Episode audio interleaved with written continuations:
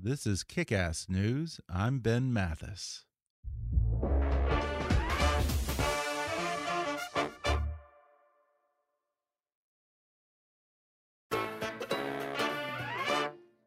My guest today is Ambassador Susan Rice.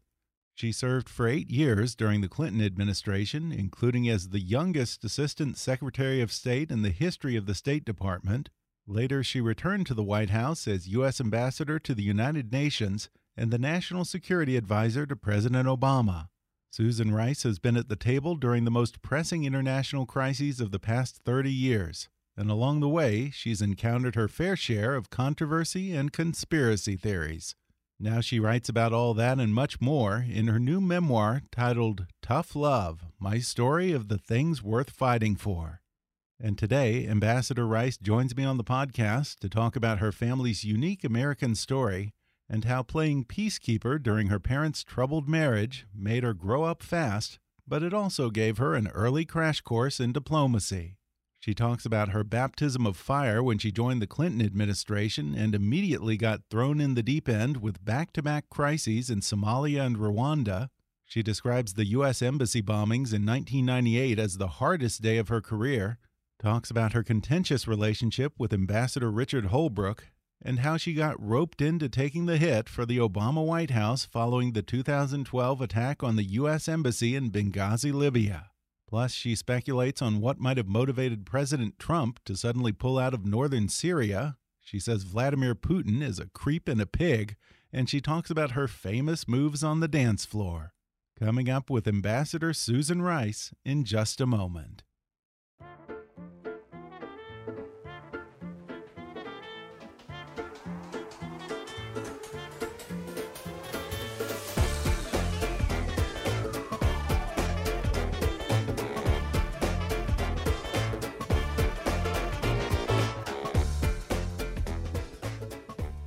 Susan Rice was National Security Advisor and U.S. Ambassador to the United Nations under President Barack Obama. Previously, during the Clinton administration, she served on the National Security Council as Director for International Organizations and Peacekeeping, then Special Assistant to the President and Senior Director for African Affairs, before becoming Assistant Secretary of State for African Affairs. Ambassador Rice is currently a distinguished visiting research fellow at the School of International Service at American University, a non resident fellow at the Belfer Center for Science and International Affairs at Harvard's Kennedy School of Government, and a contributing opinion writer for the New York Times. Now, Susan Rice is out with a compelling new memoir titled Tough Love My Story of the Things Worth Fighting For. Ambassador Rice, welcome. Thanks, Ben. It's great to be with you. Well, I'm just going to start with what I think everyone probably wants to know. You served two different presidents over, I want to say, probably about a collective 16 years.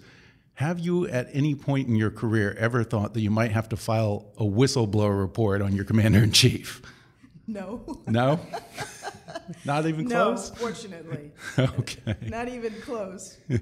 well, let me ask you Does President Trump's Ukraine scheme now make you possibly question all the other weird and inexplicable moves that he's made, oftentimes seemingly out of the blue and without any prior knowledge from his own advisors. Well, I think, Ben, Ukraine, northern Syria, his comments inviting China to interfere in our elections are really just the most recent and obvious manifestations that something is really wrong. Mm-hmm.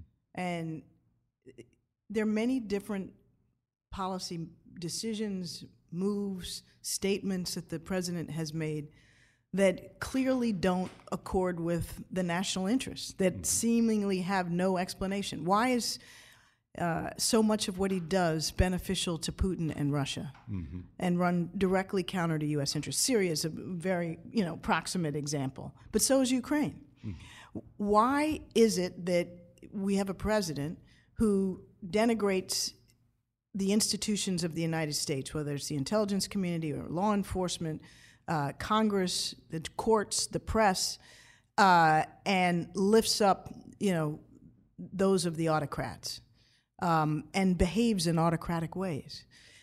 Something is amiss here, and it's more than Donald Trump's temperament.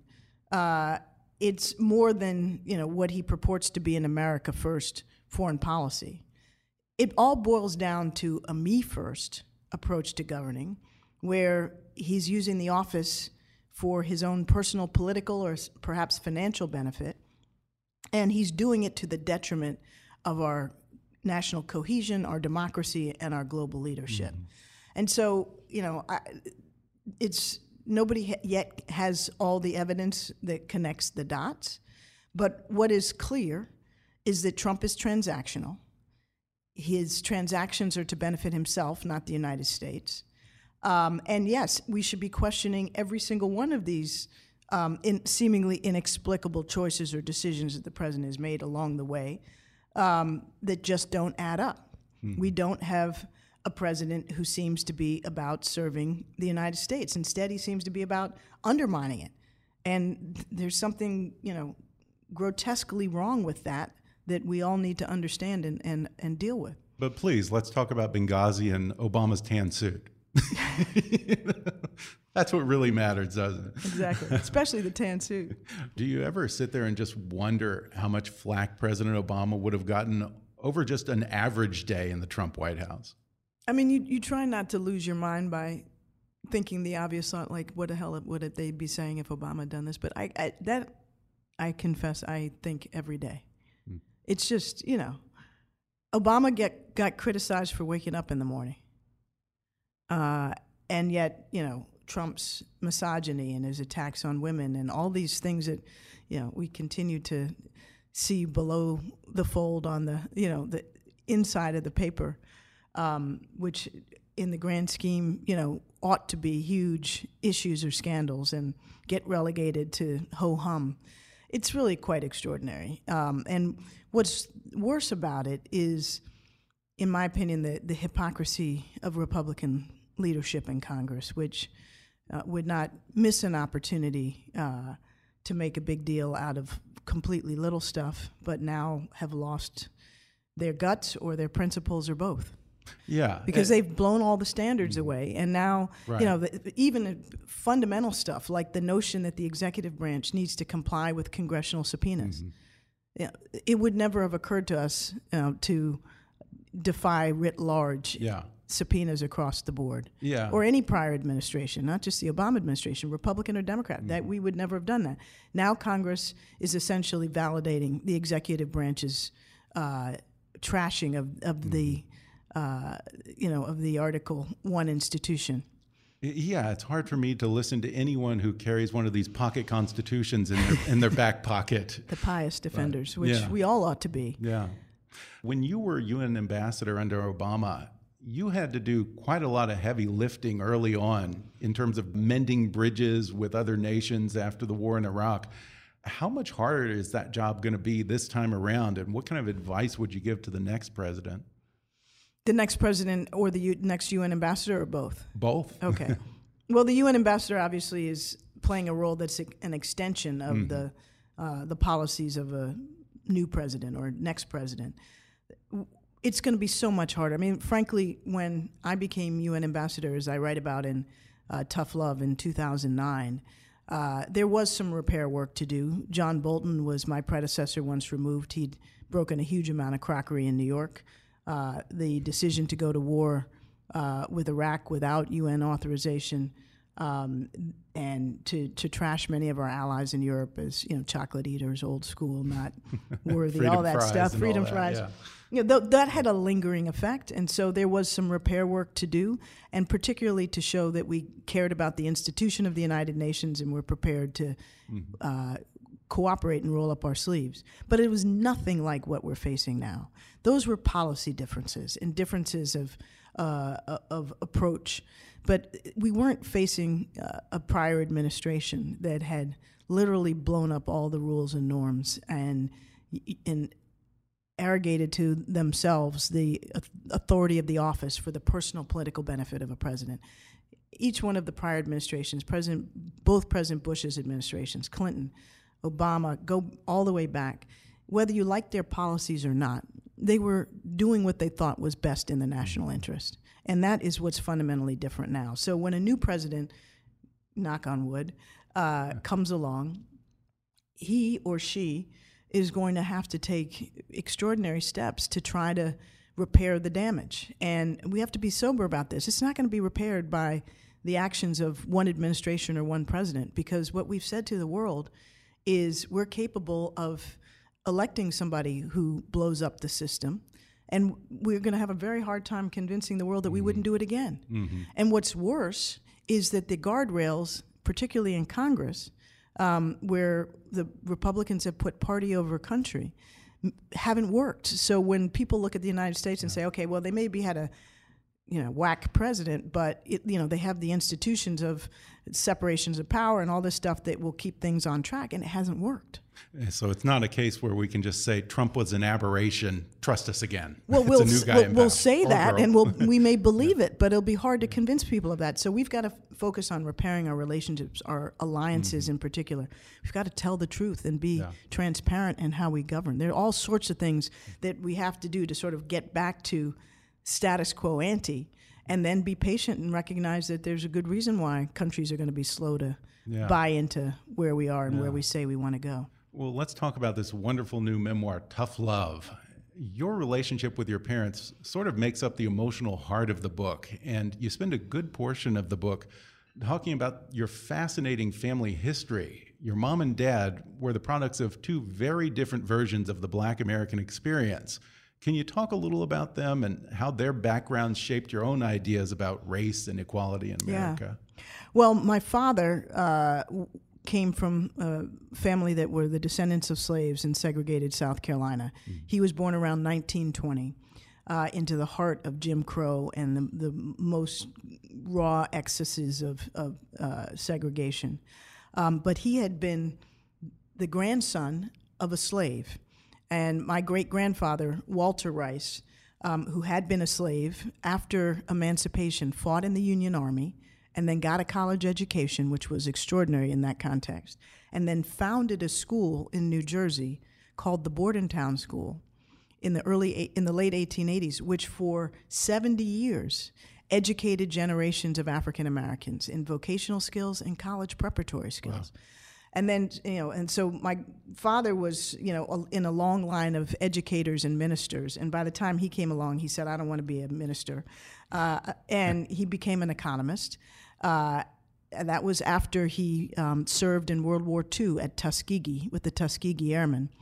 And that experience really shaped him because he was uh, he was very resentful of the fact that African Americans had to pl- prove to white people that they could do the obvious and fly as well as they could or fight in combat as well as they could. And he resented the notion that he was supposed to serve in a, in a military that was uh, fighting for freedom for everybody but his own people. And he'd go off base to try to get something to eat in a restaurant, and he couldn't be served, but German POWs were being served. Mm. And so this whole experience of being diminished and uh, doubted and denigrated um, shaped him quite profoundly. And yet, he went on to get his PhD in economics. He went on to be a professor of economics at Cornell and to serve at the Treasury Department, in the World Bank, and in the private banking sector, and ultimately as a governor of the Federal Reserve. And over time, he learned um, one, that this still, despite his experiences and that of many other African Americans, is in his judgment the best country on the face of the earth. And only in this country could he have achieved what he achieved and passed on those benefits to his children. Um, but he also developed a mindset about race that came from having been the victim of racial oppression that he that I think enabled him to thrive and he passed it on to me and my brother and that is in in short if my being black is going to be a problem it's going to be a problem for somebody else not me mm-hmm. in other words I'm not going to let other people's prejudice get in my head and cause me to diminish my own self image uh, or to, yeah. to, cause me to doubt myself. Um, yeah. What, what, was his motto? Don't take any crap. Don't take like crap off of anyone. That was his yeah, whole thing. Don't take crap off of anyone. Believe in yeah. yourself and push back. Mm-hmm. So that was his experience. My mom was uh, the daughter of immigrants from Jamaica who came to Portland, Maine, of all places, yeah. in 1912. They had nothing janitor and a maid, no education, but they came here for the American dream like so many others. They had five kids, sent them all to college, two became doctors. one a university president, one an optometrist, and then my mom, who was the baby, um, who went on to be a leader in the corporate world. Um, and more importantly, uh, she was known as the mother of the Pell Grant program, meaning she helped get college access for 80 million Americans. Um, so on both sides of the family, just sort of this compulsion to rise, eh, determination not to be kept down, um, and a real commitment to service and about contributing to society in a way that is broader than yourself. And by the time my brother and I came along in the mid 60s, um, you know, my parents had risen as their parents had, and our experience was far more comfortable um, than theirs had been. But we were taught that we had to work hard. We had to get an education. We were supposed to excel, and God damn it, you know, we couldn't slack. So you, you had to, had to do our love, huh? best. yeah, Yeah. total tough love. Um, but it, you know, it, it made us it made us strong, and it gave us a sense of what we could be. Now, your parents had a troubled marriage and a rather contentious custody battle. You recall having to grow up fast and play sort of peacekeeper between them. You were, it was, I guess, it was sort of early preparation for a life in diplomacy. I had no idea at the time, but you're absolutely right. It was really, I mean, I their fighting was violent and intense and scary. And I was really seven years old or, or about that age when I had a consciousness of what was going on. And I had a younger brother who was sort of two years younger than me and not really um, able to understand it as well as I could. So I'd be trying to go to bed at night and I'd be awakened by screaming and yelling and things being thrown, and I'd go downstairs and I'd kind of peek around the corner and try to figure out what was going on, um, and and intervene if necessary, to break them up or to mediate and try to say, you know, what's this about, and literally negotiate. I had no idea at the time that those would be skills that I'd have to use later in life, but it was a a really formative experience because it taught me one to be resilient and to not let as something as painful and, and destructive as a breakup of your family um, cause me never to be able to fulfill my uh, my potential. But so resilience was one thing, but also you know recognizing that being a firefighter, getting in between you know warring parties was something that Yeah. maybe I, I had an early faculty for. Yeah. And after that, you were a Rhodes Scholar at Oxford and then spent some time in the private sector, I think working for McKinsey and Company before 1992 when the Clinton transition team asks you to join the NSC as, I believe, Director of International Organizations and Peacekeeping. That position then puts you right in the middle of back to back crises the civil war in Somalia and the Rwandan genocide. As someone who was brand new to government service, that has to have been a real baptism of fire for you. It was exactly that. That is the right way to put it a baptism by fire. And it, there are other elements of that baptism that I don't even have the opportunity to get into in the book, like Bosnia, like Haiti. Um, but I write at length about Somalia and Rwanda because they shaped me very profoundly. Um, Black Hawk Down and the, the fact that Congress, after we lost 18 Americans uh, in a horrific attack uh, on our um, personnel in Mogadishu, required the administration to withdraw all U.S. military personnel by within six months. And, you know, And a lot of the blame for that fell on him. It was presented as if the president was the one who was cutting and running. Yeah, President Clinton was accused of cutting and running, but it was Congress that mandated that he cut and run, if that's the, the term you want to use. Yeah. And then seven days after the last American serviceman was evacuated from Somalia, we had the beginning of the genocide in Rwanda.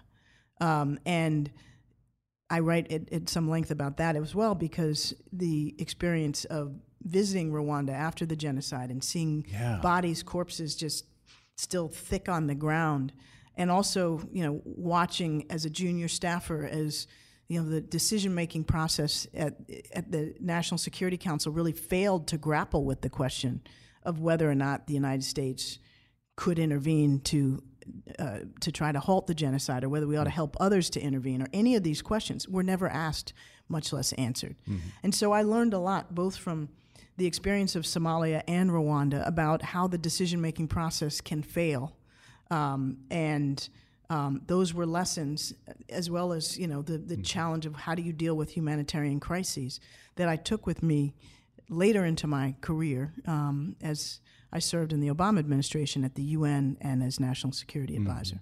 The way you've just phrased it, it sounds like you see it as it was more a case of the administration didn't really know if they had the authority to intervene, right? No, it wasn't whether they had the authority. Okay. It, it, Okay. And, and that's now we're getting into a lot of complexity. But Okay. what the point I was making was nobody in government in Washington, nobody in the Congress, no editorial page writers were grappling with the question of whether or not the United States should intervene Oh, in- to deal with the genocide. So I see what this was a case where the policy process failed because Mm-hmm. we didn't even, you know, ask and answer the the issue at hand, Mm-hmm. and we didn't do it in large part because I think people were still traumatized by Somalia.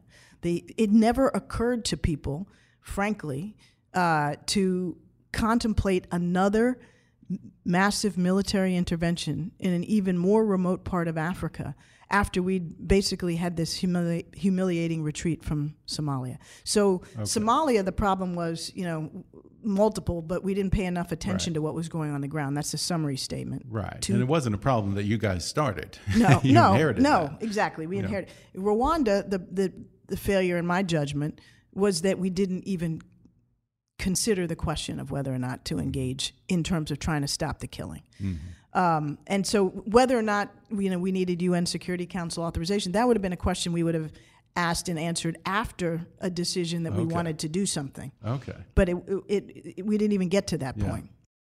We're going to take a quick break, and then I'll be back with more when we come back in just a minute.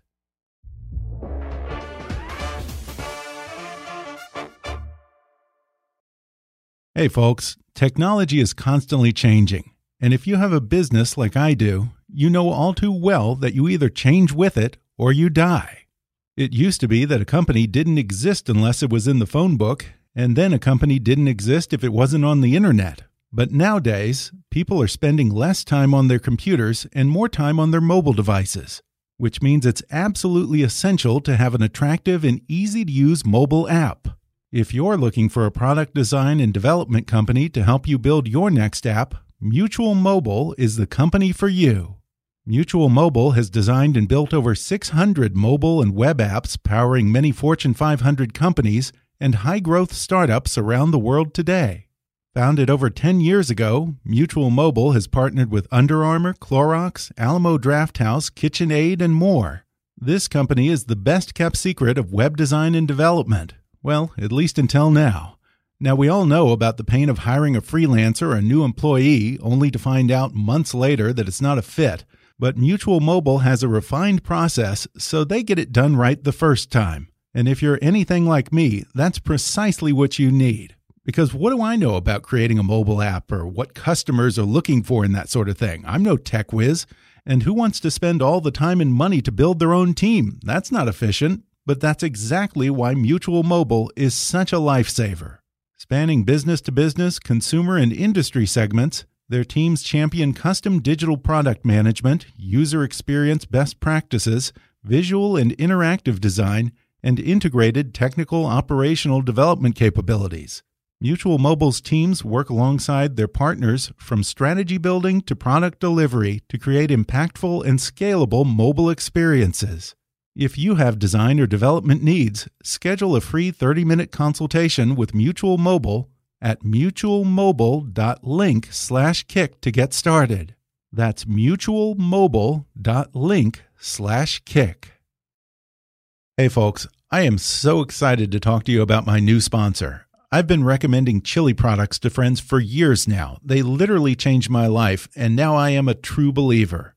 Did you know that one of the most effective ways to get better sleep is through temperature regulation? Chili makes both the Chili Pad and OOLER, two really cool gadgets that fit over the top of your mattress and use water to control the temperature of your bed. Since water is more thermally efficient than air, Chili sleep systems can help lower your internal temperature to trigger deep, relaxing sleep. The OOLER is controlled through an app on your phone with smart scheduling, a warm awake feature, and a UV light to auto clean, while the Chili Pad is simply controlled using a remote. Ever since I started using my Chili sleep system, I've noticed I fall asleep faster, sleep deeper, and wake up feeling fully rested.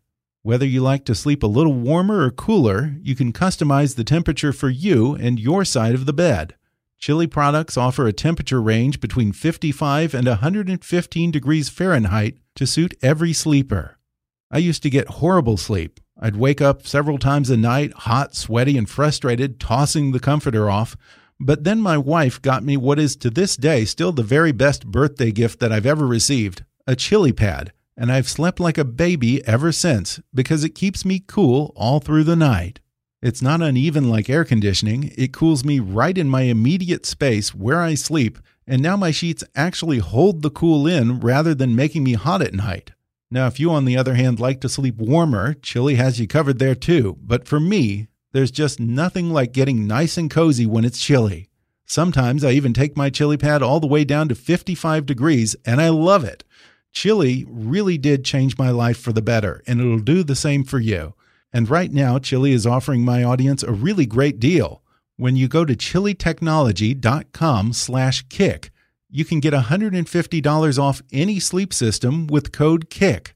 That's C-H-I-L-I technology.com slash kick with code KICK for $150 off any sleep system. One more time, it's chilitechnology.com slash kick and offer code KICK. Folks, you've heard me talk before about how much I love my chili pad. I'm so happy that they decided to advertise on the show because I have been sleeping cool with their patented chili pad for a couple of years now, and it has dramatically improved my sleep. One of the most effective ways to get better sleep is through temperature regulation. Chili makes both the chili pad and the OOLER, two really cool gadgets that fit over the top of your mattress and use water to control the temperature of your bed. Since water is more thermally efficient than air, Chili sleep systems can help lower your internal temperature to trigger deep, relaxing sleep. The OOLER is controlled through an app on your phone with smart scheduling, a warm awake feature, and a UV light to auto clean, while the Chili Pad is simply controlled using a remote. Ever since I started using my Chili sleep system, I've noticed I fall asleep faster, sleep deeper, and wake up feeling fully rested. Whether you like to sleep a little warmer or cooler, you can customize the temperature for you and your side of the bed. Chili products offer a temperature range between 55 and 115 degrees Fahrenheit to suit every sleeper. Me, I love to sleep nice and cool. Sometimes I even take my chili pad all the way down to 55 degrees, and I love it. Before I got a chili pad, I used to wake up a few times every night and throw off the comforter because I was hot and had night sweats, and it was just incredibly uncomfortable and frustrating. Now, I know what you might be thinking. Well, that's what I have air conditioning for. But AC isn't always consistent, and sometimes the temperature in front of the vent is different from the rest of the room. But Chili Pad keeps it at the exact temperature I desire consistently and right in my immediate space. Chili changed how I sleep for the better, and it'll do the same for you. And right now, Chili is offering my audience a really great deal. When you go to chilitechnology.com/kick, you can get $150 off any sleep system with code KICK. That's C H I L I technology.com/kick with code KICK for $150 off any sleep system. One more time, it's chilitechnology.com slash kick and offer code KICK. Warning, high-potency supplements aren't for everyone. But if you're intent on continuous improvement and accomplishing health and wellness goals, then you need to meet V-Thrive, the Vitamin Shoppe brand. These quality vitamins, supplements, and more are simply clean. No magnesium stearate, stearic acid, or titanium dioxide Zero artificial colors, flavors, or sweeteners.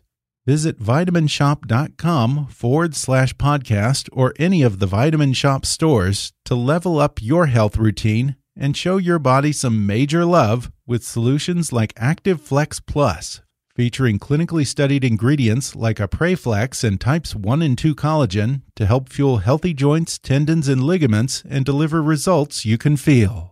Discover their most advanced formulas, bioactive men's and women's multivitamins, with immune supporting vitamins C and D, plus zinc, and everything else to fill in the nutrient gaps. And explore heart healthy, full spectrum fish oils, made from wild caught U.S. sourced Alaskan pollock.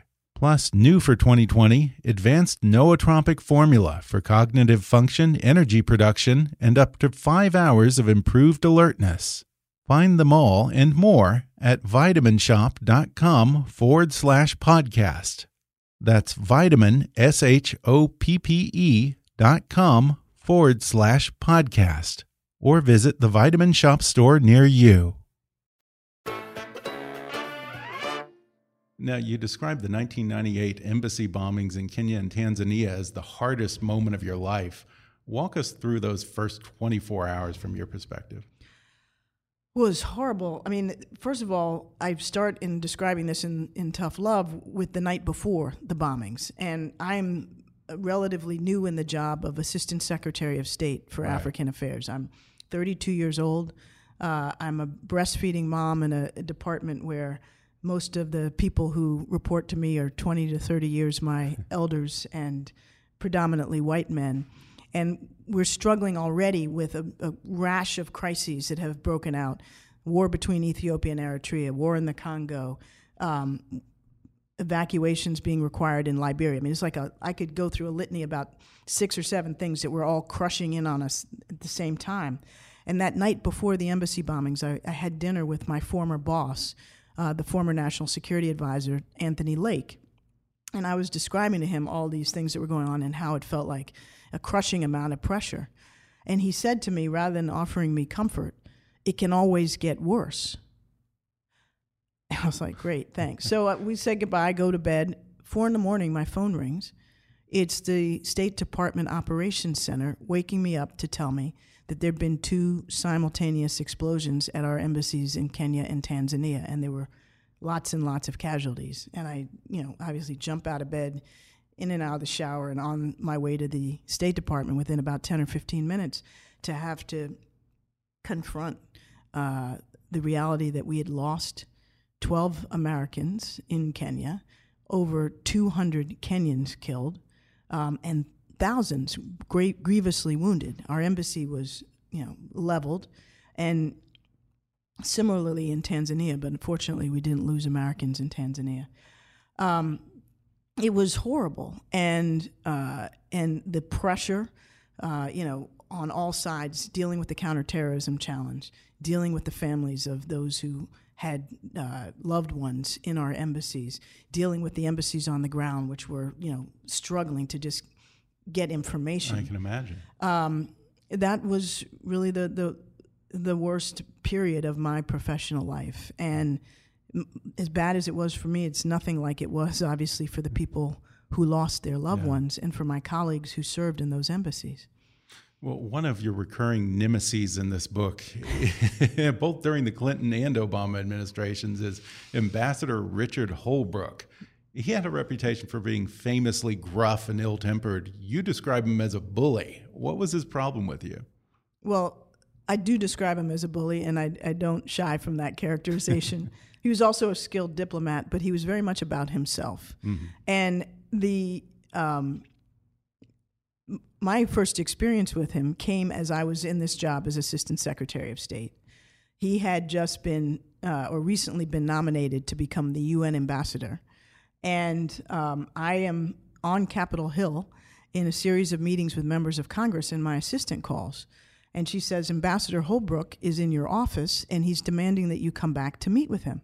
I said, Why is he in my office? And tell him I'm on the Hill. I'm meeting with members of Congress. I can't meet with him now. Schedule an appointment. And she says, He's not leaving. And I said, Well, you know, make sure he doesn't steal anything. Watch him. i will come back when my meetings are over. So about an hour and a half later or so, I get back to the State Department, and there he is sitting on the couch in my office. And I, again, never met him before. I knew all about him. I, he, his reputation preceded him. And I said to him, So what's so urgent that you're sitting here waiting for me on my couch? and I sit down, and he says, uh, I already dislike you because you've broken my record as the youngest regional assistant secretary. and our relationship went wow. downhill from there. What an ego! Uh, and and it, it it I think he found me to be insufficiently admiring or deferential. Uh-huh. Uh, more than willing to say what I think, which is true about me, um, and not taking crap off of him, as my dad taught yeah. me. Yeah, at and one so, point you flip him off in a meeting, right? Exactly. At one point, uh, when he's trying to humiliate me and condescend to me, and as we were having an argument in front of uh, six or seven of my uh, of the ambassadors who reported to me, um, he said to me ex- with dripping with co- sarcasm and condescension when he was trying to disagree. I remember when I too was a young assistant secretary, just basically Very telling me to go crawl under a rock. yeah. And so, failing to, to find the words uh, quickly enough to express my feelings, I raised my uh, arm and, and, and then my middle finger and held it up long enough for him to understand what I was trying to say. Well, I want to fast forward to the 2008 election. Your next logical move would have been for you to stay within the Clinton camp and support and advise Hillary Clinton's campaign for president. Instead, you joined the Obama team. How did you make that decision, and how did the Clinton team take that news? Well, I uh, I came to know and admire Barack Obama uh, beginning in 2004 when he was running for the Senate, uh, and I was working on John Kerry's presidential campaign. That's when we first interacted, and then when he won the Senate uh, seat and came to Washington, I got to know him quite a bit better, and advised him and developed a, a, a rapport with him. And when he made it clear that he was going to run for president, I decided that I wanted to be all in in supporting him. Not because I didn't love and respect uh, my time in the Clinton administration and respect President Clinton and uh, and Senator Clinton, but because for me, Obama represented so much more. I mean, he was a African American leader of my generation. He was smart. He was principled. Uh, he had a vision for this country that I thought was forward looking and unifying. Um, and it was on that basis, um, just being drawn to who he was and what his election could symbolize, that I made the decision to support him. And then, unexpectedly, after I made that decision, uh, I got a phone call from uh, another former boss of mine named Sandy Berger, who had also been uh, in uh, Clinton's second term, the national security advisor, and he was a friend. And he said that Senator Clinton would like me to uh, coordinate her foreign policy apparatus, essentially the same role I was playing for Obama. And I said, Sandy, you know, I've already signed up with Obama. Um, and it wasn't that he had called too late, it was that I'd made this decision perfectly witting of the fact that, you know, at some point the Clintons were going to know this and, and not appreciate it. But I did it because it was the right choice for me. And so then he says, But you realize he's not going to win, right? And I said, You know, I, I don't know whether he's going to win, but I recognize that that's a, the betting man's uh, point of view. And he says, You know, this is a career ending move. If, you know, when he loses, you're going to be screwed in effect. And he's telling me this as a friend. And I said, Sandy, I get that, but I'm doing this not for a job, but because this is really important to me. And that was the end of the conversation. We stayed friends, and it was all good. But um, you know, the, the the bottom line is that there were a, f- a number of people like me who'd served in the Clinton administration who chose to sign up with Obama early, and I do think it was for quite a while a sore spot with uh, the loyalists of, Yeah. of the Clintons. And yet, once he got elected, uh, President Obama appoints you UN ambassador. And then I think right after he offers you the job, he says, What do you think about Hillary Clinton for Secretary of State? Exactly. And That's you how said she was a good choice. I did. I said if she if, if you would do that, I think it would be a good choice. and so then we worked together closely for four years. You then played an instrumental role in the U.S. intervention against Libyan President Muammar Gaddafi in 2011. How much of that was influenced by this haunting memory of Rwanda and the cost of inaction? Well, in my mind, at this point, with more years of, of experience and hopefully some wisdom acqu- acquired along the way, my calculation was we had an opportunity to intervene at a relatively low cost to the United States. It wasn't going to require ground forces. We could do it through the air, and we could prevent um, uh, Gaddafi from slaughtering tens of thousands of civilians, which was his stated intention, and his forces were on the way to do it. Um, so that was relatively low risk and high reward in terms of what it would accomplish in humanitarian terms. And so, and we also had the support of uh, NATO and the uh, Arab countries, and we obtained the support of the United Nations. When I was ambassador, I led that effort. And so, in my mind, the cost benefit uh, analysis argued in favor of intervention. Um, and I still think that was the right thing to do. But uh, I made clear that you know we, the, the the problem, the failure, was really in the aftermath, um, where the United States and NATO and the, the African Union and the Arab countries and the UN failed to failed to act swiftly to try to help consolidate uh, the institutions of the state in a fractured society in Libya after Gaddafi was removed. Mm-hmm. He was the state, and in his absence, it was sort of uh, close to chaos. Yeah. And so the what what we ideally would have done is put sustained effort and attention with the international community into trying to consolidate the post conflict situation. Mm-hmm. And we didn't do it with sufficient attention and urgency. And then Benghazi happened. Right. And everybody in Washington sort of recoiled even further from Libya. Yeah. And I say in the book, you know, Libya was so fractured a society. I don't know that if we had been 100% effective in our efforts, that it would have worked. Mm-hmm. But what I do say is we don't know because we weren't mm-hmm. able to try. Yeah, I mean, professionally for you, maybe it would have been better if you'd left him in power. you no, wouldn't have had to deal no. deal. And it's not that. about me.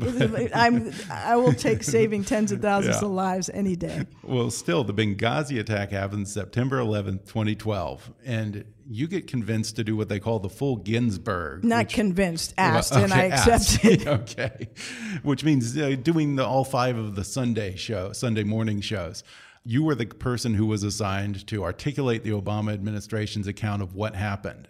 This was not really in your portfolio. You were UN ambassador, and there were arguably other people who were more directly involved and better equipped to speak to what happened. Yet you became the face of the controversy. Did you have any idea what you were walking into? Well, Ben, really, what, what happened was the uh, the White House called me on a Friday late afternoon before the Sunday shows, mm. and they said, you know, we've asked Secretary Clinton if she'll do it. We haven't heard back from her, but if she says no, would you be willing to do it?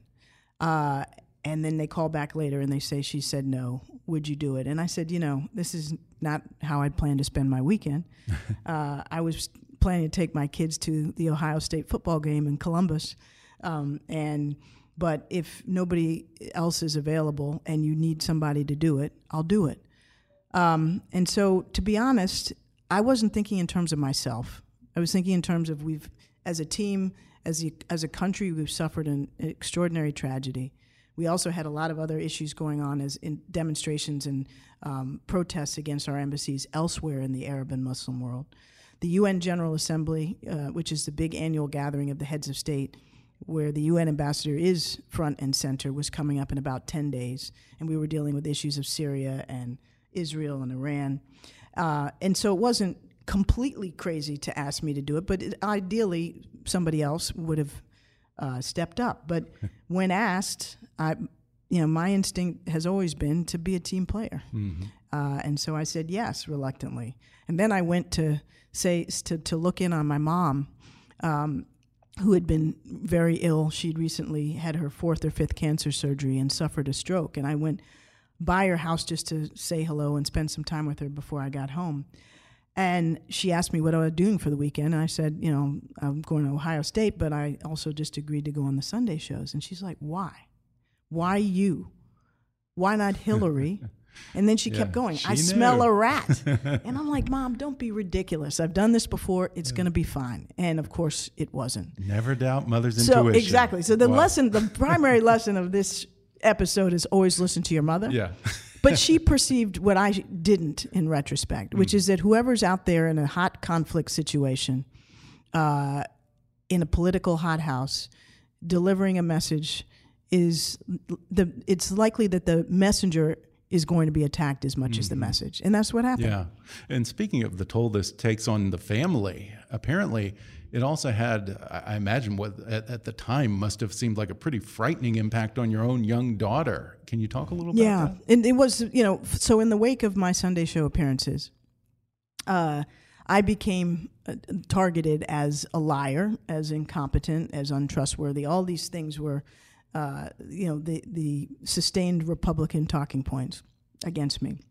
And it was pretty uh, intense and uh, interminable for many weeks. And in the course of the the weeks following it, my daughter came to me and my husband. She was nine years old at the time, uh, and she was complaining that she was seeing images of men coming out of walls at her. Wow. Uh, and first we were like you know, kind of skeptical, and then she, she kept repeating it. Um, and we realized that she was having, in effect, hallucinations. So obviously, we took her to get a battery of tests at, at, Children's Hospital, and over two weeks, they were looking to try to figure out, you know, does she have a brain tumor? Uh, is there some side of some kind of psychosis or schizophrenia? Does she have a visual impairment? And we went through all these different worst case scenarios, and they fortunately, over a period of a couple of weeks, were able to rule them out. Meanwhile, we're terrified, you know, about what's could be going on with her. She'd been, you know, totally happy and healthy up until that point. And once they ruled out all the worst case scenarios, they essentially concluded that in all likelihood she was having a stress reaction to what had been happening to me. And we realized wow. that, you know, we had the television on for too much of this. We were tuning it out, but our daughter wasn't necessarily able to tune it out and couldn't understand it really at that age. And so she was internalizing this stuff. Um, so I write about that in the book, not only because it was a, you know, pretty heavy experience for me and my husband, but more importantly, I wanted to convey that when we have the politics of personal destruction in Washington, which happens, you know, uh, irrespective of party mm-hmm. affiliation. Mm the victims are not only the people who are targeted, but even more so the people who love the person who's being mm-hmm. targeted. So my daughter, my mother also suffered a great deal, um, and, and to a lesser extent, others in my family. And my point is that th- this politics of personal destruction don't come for free, and we ought mm-hmm. to be mindful of that. Uh, yeah, and I think that you say that our greatest national security threat is actually the political divisions that we're having within our own country right now. I that is exactly what I say, and I believe it fervently. You know, we are at risk of losing our national cohesion and losing our democracy um, because of these divisions, mm-hmm. and you know they are preventing us from doing basic stuff like making investments in our infrastructure in uh, in technology so that we can compete with China, but it's also giving our adversaries like Russia a big opening to pour salt into our wounds and you know cause us to doubt each other, to hate each other, uh, to see one another as enemies rather than as fellow Americans. And I write about how that is a, a huge challenge, but I also talk about how we have overcome so many more moments of division and disunity in our country that were worse than this, from the Civil War, you know, through McCarthyism to uh, Vietnam and the Civil Rights era. And I really believe we have the ability, if we have the will, to repair these divisions now. But it has to happen on every level from the individual and the interpersonal. As I share in my book, I've got a very conservative son and a very right. progressive daughter, and I'm sitting in the middle of, with my husband yeah. at the dinner table trying to, you know, keep things from flying across the table.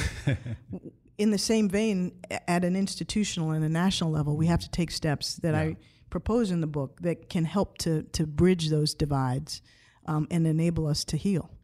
Well, another thing that comes up in the book that I kind of found an amusing revelation uh, you say that no call with Vladimir Putin is short. I guess at times he would keep President Obama on the phone for 60, maybe even 90 minutes. What is he like in a one on one conversation? Well, Putin is um,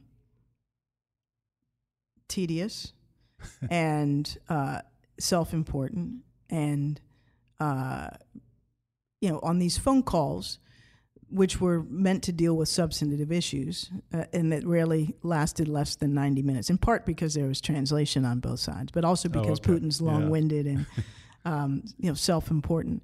Um, they were dealing with issues of difference, like Ukraine, for example, or Syria. And the conversations were actually relatively civil and respectful, um, even where we differed, but they didn't yield a great deal. But I had also a lot of experience with Putin one on one and personally. Right. And he was a creep, right? He's a creep. he's a creep. He, when um, when I was uh, at a gathering in Normandy in 2014, where all the, a lot of Western leaders were there to to um, commemorate the Normandy uh, invasion. We were in a reception, and President Obama was far across the room, and it was just he and I as Americans in the room.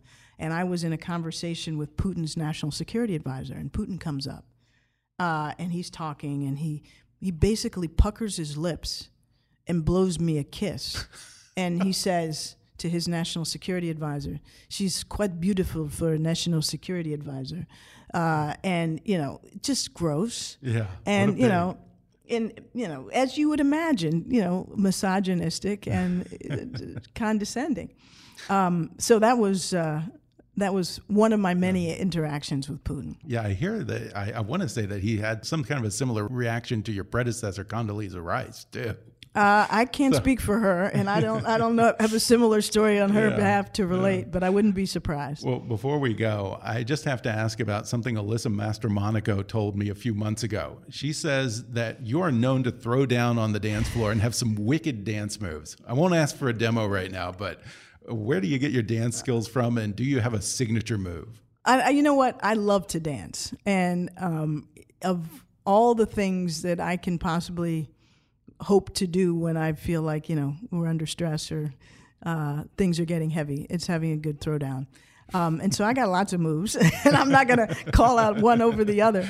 But I do write in the book about um, the last night of the last presidential trip overseas uh, in 2016 after Trump had won. We're in Lima, Peru, and the, all of the traveling Obama team, minus the president, um, go out to a nightclub.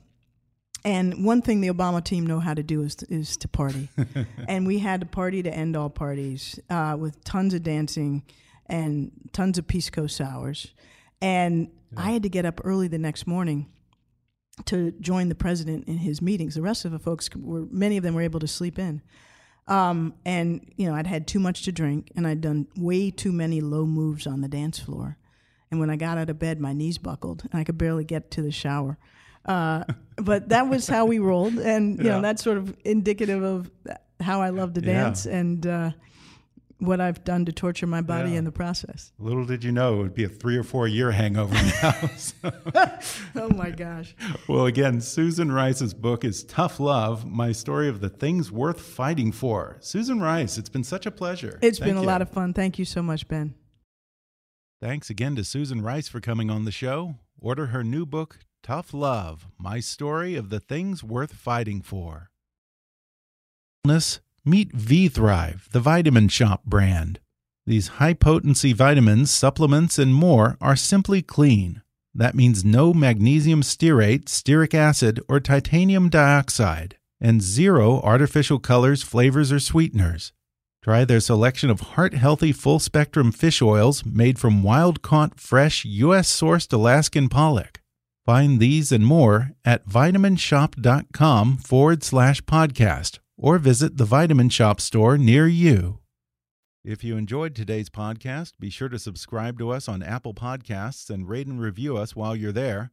Five star ratings and detailed reviews are one of the best ways for new listeners to discover the show. You can also follow us on Facebook or on Twitter at, at KickassNewsPod and recommend us to your friends on your social media. For more fun stuff, visit kickassnews.com, and I welcome your comments, questions, and suggestions at comments at kickassnews.com. For now, I'm Ben Mathis, and thanks for listening to Kickass News.